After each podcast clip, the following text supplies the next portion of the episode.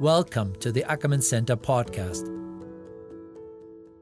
As a digital extension of the Ackerman Center, our goal is to teach the past so we can change the future. In doing so, we address issues related to the Holocaust, genocide, and human rights studies from diverse perspectives.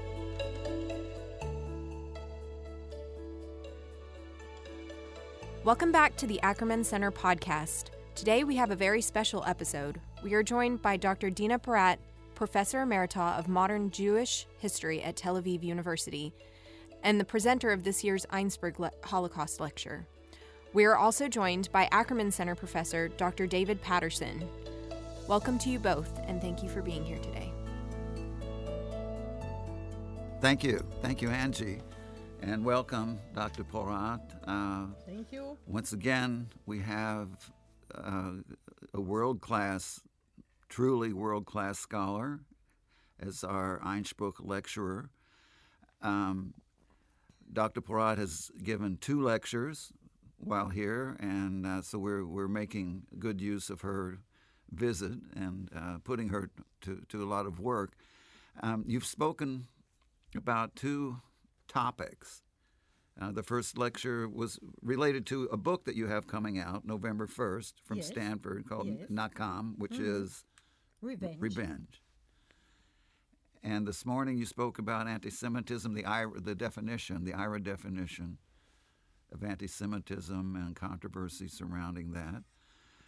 Um, how do you feel about the questions you were being asked uh, mm-hmm. with either lecture uh, concerning revenge or the anti-Semitism definition? Do you have thoughts about re, you know reflecting back on the lectures?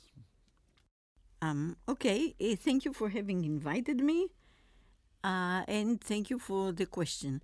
Yes, indeed, both lectures, the one on Nakam and the revenge and the attempt to kill six million Germans after the war, and the lecture on the definition of anti Semitism were followed by, I think, very good questions. Um, and um, what you are asking me, in fact, is what do these uh, questions reflect? Uh, and I believe they do if, uh, reflect that people care about these issues. Mm. people care, they listened very attentively um, they, their questions uh, reflected not only care, but um, a personal attempt to know more. And I think that all in all, if you put the questions together, they reflect a certain concern that these issues, as important as they are, are not being carried on by the younger generations. Mm-hmm and they are worried about the extent of knowledge, about the extent of taking care, um, about media twisting reality uh, without the possibility of youngsters to, to know that it right. is twisted and to counter it. So I think this is the, the main feature that unites the questions together. Yes, I, that's. I think you're you're right on when you say that the, the, the questioning indicates that people care. Mm-hmm.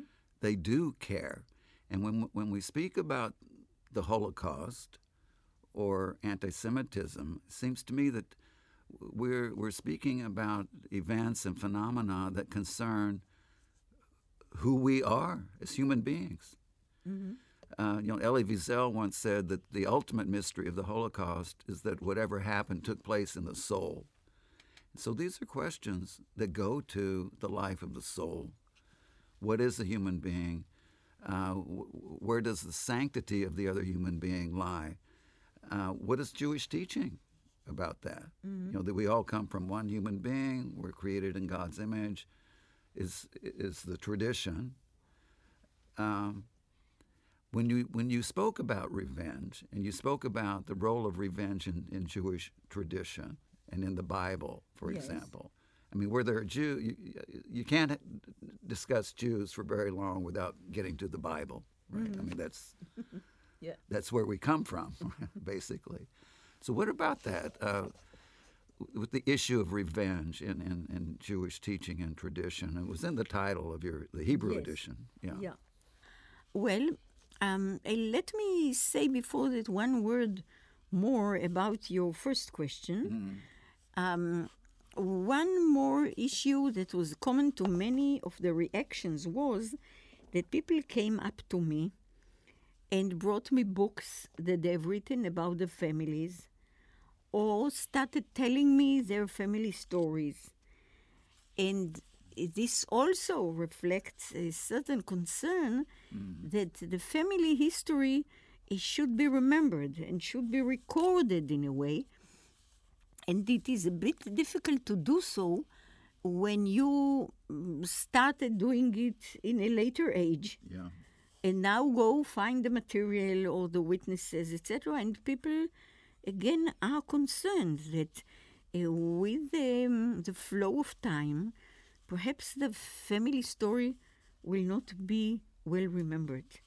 And this I found very human, as you said, coming from the soul, as you said, uh, very much so. Yes, the memory, and it, the memory is about the future, not just the past. Yeah. They want, and you were asked questions about your hope for the future, the sense of future. Uh, a sense of our, of our humanity lies in a sense of future. Re- uh, memory is for the sake of a future. Yeah, Right, yeah. absolutely. Um, yes. Uh, there, there was a question there that takes me to your uh, question about Jewish tradition and, and revenge. Uh, there was a question by a lady uh, that took me back to the trip I had in Rwanda a few weeks ago, where uh, I spoke to a gathering of teachers, and they were asking you know, they were all, they and the students in the universities were asking the same questions we are asking in Israel. Mm-hmm. Because these are post trauma and post tragedy questions. And her question, the lady here yesterday, was about how do you teach? How do you teach such an event to youngsters? And I think the, she hit a major problem, which is related to your questions, because on the one hand, you have the Jewish commandment Zachor. You have to remember. Mm-hmm. Zachor means passing the Jewish tradition from one generation to another. Right. Lebanecha, the father sitting by the table and telling his sons, well, today we think he should tell his daughters as well, not just the sons. And, um, okay, Zachor means remembering whatever happened. But during the Holocaust or during the, the murder, the cruel murder in Rwanda, or in other tragedy, there were such atrocities being perpetrated that how come you can speak to children about it? And from what age? Why uh, do you have to traumatize them? Life is traumatic enough as it is. You uh, so as teachers, educators, uh, scholars, we have to find a way to bridge the, the discrepancy between the commandment to remember and the in transmitting the facts as they were, which is which can be destructive. It can um, it can jeopardize youngsters' faith in in in fellow men, in humanity, in God. Where was God? Whatever God, where was He when all this was happening? Where were international institutions that are supposed to take care of the situation? So finding this bridge uh, is is very difficult. It is definitely difficult. Yes, um, but the, as you say, Zachor is central to Jewish teaching and, and tradition. We have Yizkor services, you know, remembering those who went before us in our liturgies, uh, and in our commandments regarding, you know, to remember the Sabbath and uh, and observe Shamor. I mean, Zachor goes with Shamor, Yes. right? Shamoah is, is not just observing; it's watching over very Yeah. carefully. Uh, God is Shomer Yisrael. Yes, something precious entrusted to us. We Shamoah. We watch over it, protect it, keep it alive. So the memory is crucial. Um, not only what happened, but why it matters Yeah. and what's at stake. You know, I tell I, when I teach Holocaust courses, it, it is traumatizing at any age. It's traumatizing to me Yep, you're right. to to wrestle with it yes, and deal with it. yes. But I try to remi- remind my students, look, this is like you, you enter into a, a, a labyrinth, uh, and it's it's a, a certain darkness. You know, into that darkness is the title of one of the books, uh, Gitta Sereny, right? Um, but I say the, the, the, the point is not to sink into despair. The point is to come to a deeper understanding of the holiness, the sanctity, the dearness of a human life, and how fragile it is, how easily it can be lost, and what's in, what's entrusted to us. Not- not- so it's not just the Zachor, remember it, but Shamor, watch over this, this precious. over generations and centuries, an image of a Jew was built, one layer upon the other. Religious, um, separatists, they are on their own and they don't touch you and they don't marry you and they don't eat with you. And then political, they want to ruin, uh, to, to dominate the world. And then economic, they are prosperous and they govern behind the scenes. So one layer upon the other, there is a, a, a negative image that is there, that exists, that you can use to many uh, for many uh, purposes. And this image in each generation, each time, including our own time, gets its uh, uh, gets one more layer and one more uh, attribute. And I think that since the Durban conference, indeed in 2001, and the fall of the Twin Towers, that were uh, uh, that came about two days after the conference in Durban was over, and uh, there started a new kind of anti-Semitism.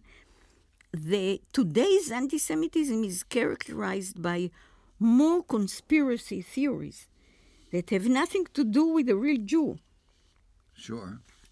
and they come to explain to people, or people explaining to themselves, what on earth is going on today?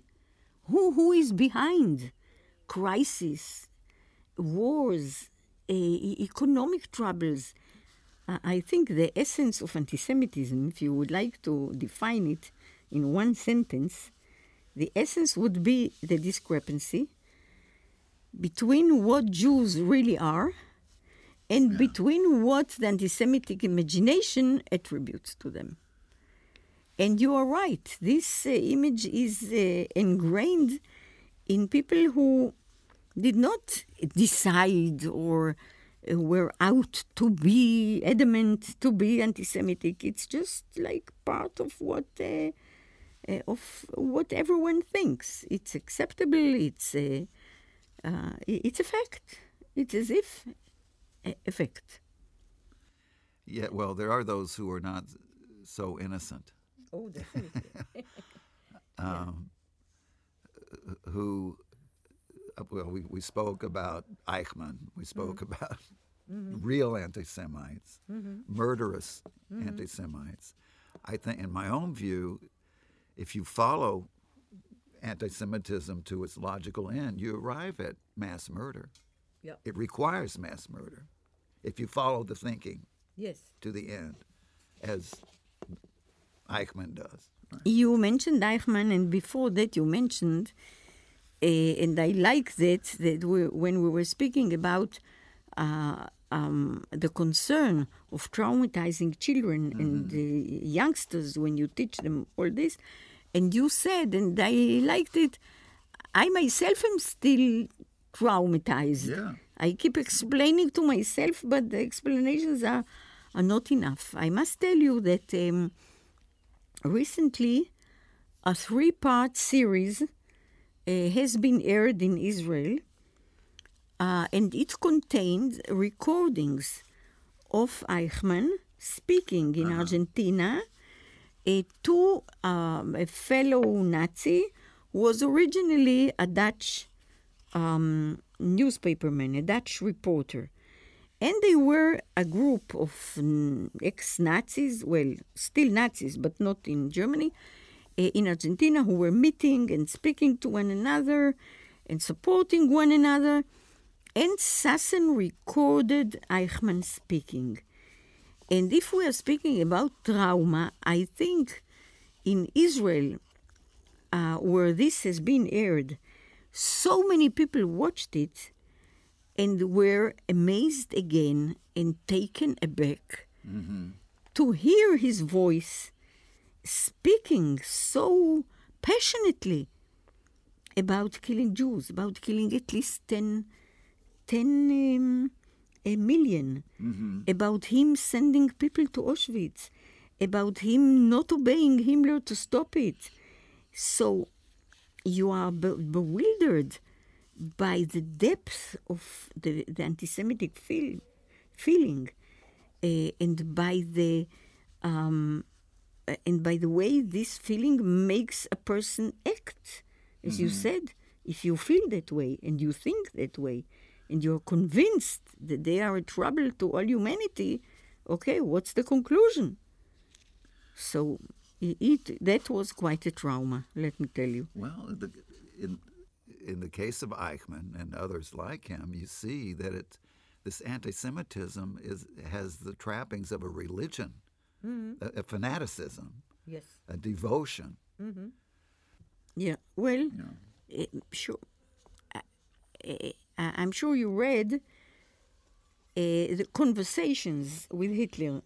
Hermann Rauschning, Yes, yes, Conversations with Hitler, yes. where he is uh, quoting uh, him as saying, There is no room in the world for these two races, the Jews and the Aryan race. There is no, we are eternal rivals, we are opposites. Which is, of course, quite a compliment to the Jewish people to be the op- opposite of Yes. Nazis.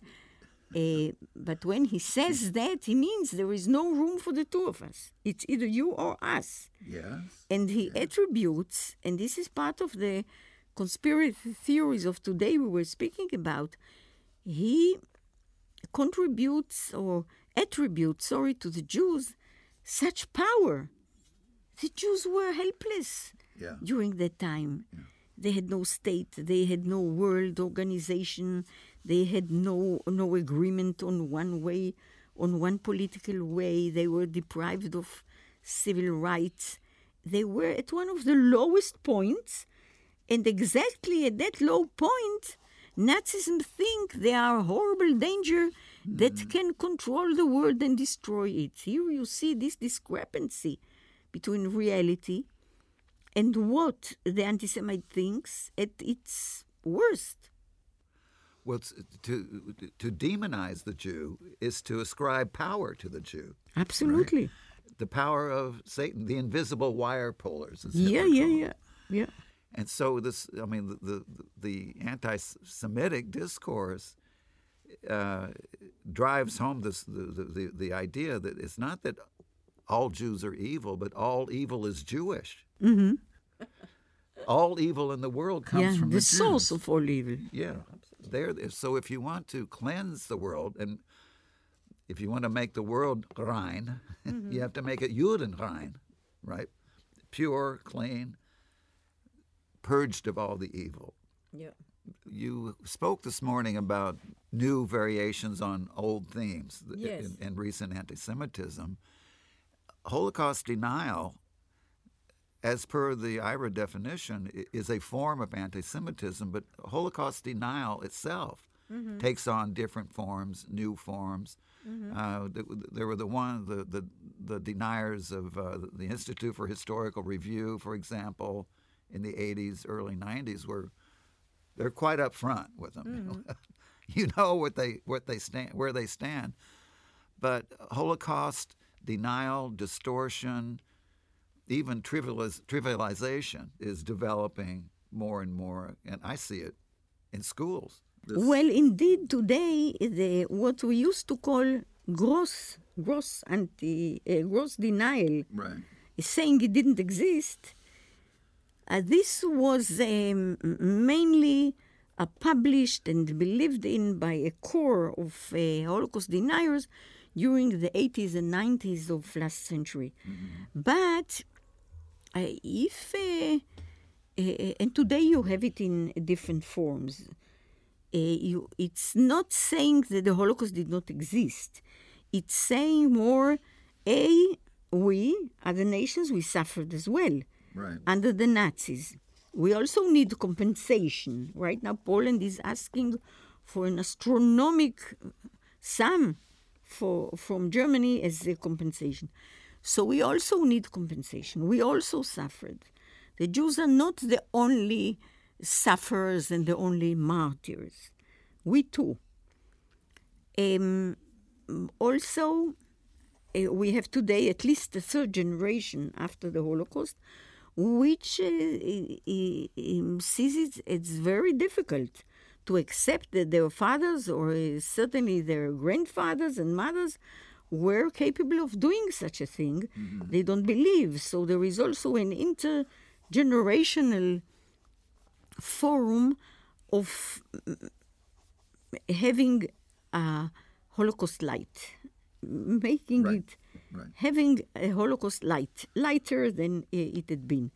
So it's uh, economic compensation, it's intergenerational, uh, it's religious, because with more religion, especially among the Christians, uh, the, the faults of the Pope or the Holocaust being done by Christians is harder to accept, and they would like to have their children and future generations grow up not with a heavy guilt on the soldier shoulders, but with the idea that it wasn't that terrible. Okay? And so you have many layers in society religious, political, economic to whom admitting that the Holocaust was as such is not useful Yeah. is not useful. They want the future generations to to be raised proudly, and not with always this heavy fault, Yes. heavy guilt. I see. I see tendencies to de-Judaize it, as you said. Jews get thrown into a category of victims in general. Mm-hmm. I've seen the Holocaust defined mm-hmm. as Hitler's attempt to murder Jews, communist gypsies, and, and with you know, so, so the Jews are in a whole array of yes. categories of victims. Uh, and it's millions of Jews, gypsies, communists, so on, Russian POWs. I mean, Sure.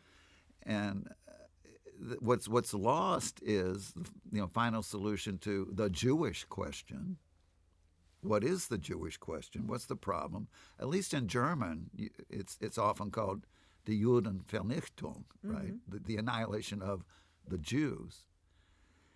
Uh, and so, one of the first things I do when I do a course on the Holocaust is say, what are we talking about exactly? Uh, and most people, perhaps not surprisingly, aren't clear on what exactly we're talking about when we say Holocaust, Shoah, Khurban. And, you know, Yeah. Well, we. What are we talking about? I about? think we started by speaking about uh, quite an ignorance amount um, among youngsters. But if we have to end, perhaps we can end on a more optimistic note. We in Tel Aviv University, we have produced last year a positive report, knowing that anti-Semitism is rampant, etc. But we decided to have a positive report to see what in what ways anti-Semitism is being struggled against not by Jews. And we saw quite a line of declarations of leaders who understand that this is detriment to society at large. It's not just just Jews to to the rule of law, to public order, declarations of leaders, budgets, more, much more being um, allocated for education, attempts to legislate, uh, attempts to limit the big servers, the Facebook, the Twitter, the, the TikTok, to, from publishing anti-Semitic uh, material. There are huge conferences being conducted. Uh, again, one was in Stockholm. There was I was there. I was to every major one of them, and in all of them, in this October, last October in Malmo, in, uh, I heard with my own ears a whole line, dozens of world leaders pledging to fight anti-Semitism, but the danger that it poses to society at large, the bad example that it sets for other minorities as well, um, motivates leaders and governments and adopters of the uh, uh, the definition, more than 900 now, to act against. And so I think mm, there is some some hope. I think so. I've seen it myself. I, I recently had an occasion to speak with some people from the United Arab Emirates, and I, I heard a lecture by one of them, you know, on anti-Semitism, uh, saying how important it is to oppose anti-Semitism, because as you say, uh, as it has been said, what begins with the Jews doesn't end with the Jews, with and the it legitimates other forms of hatred, and they people Yes. are society It they legit- yeah. legitimate other forms. Yeah. And if you you understand that you can study the Holocaust and anti-Semitism in order to understand how to tackle other evils Right. and other discriminations, it has a value. Absolutely. Not just for Jews, it has a value in order to, to, to, to better this world. Dr. Porat, Dina Porat, thank you so much. Uh, this has been such a, an engaging and stimulating conversation. Thank you for the opportunity to learn from you and learn with you. Thank you for inviting me. If you missed the lectures presented by Dr. Porat as part of the Einspruch Lecture Series, you can find them on the Ackerman Center website. Please visit the website for more upcoming events and to catch up on podcast episodes. Thank you for listening.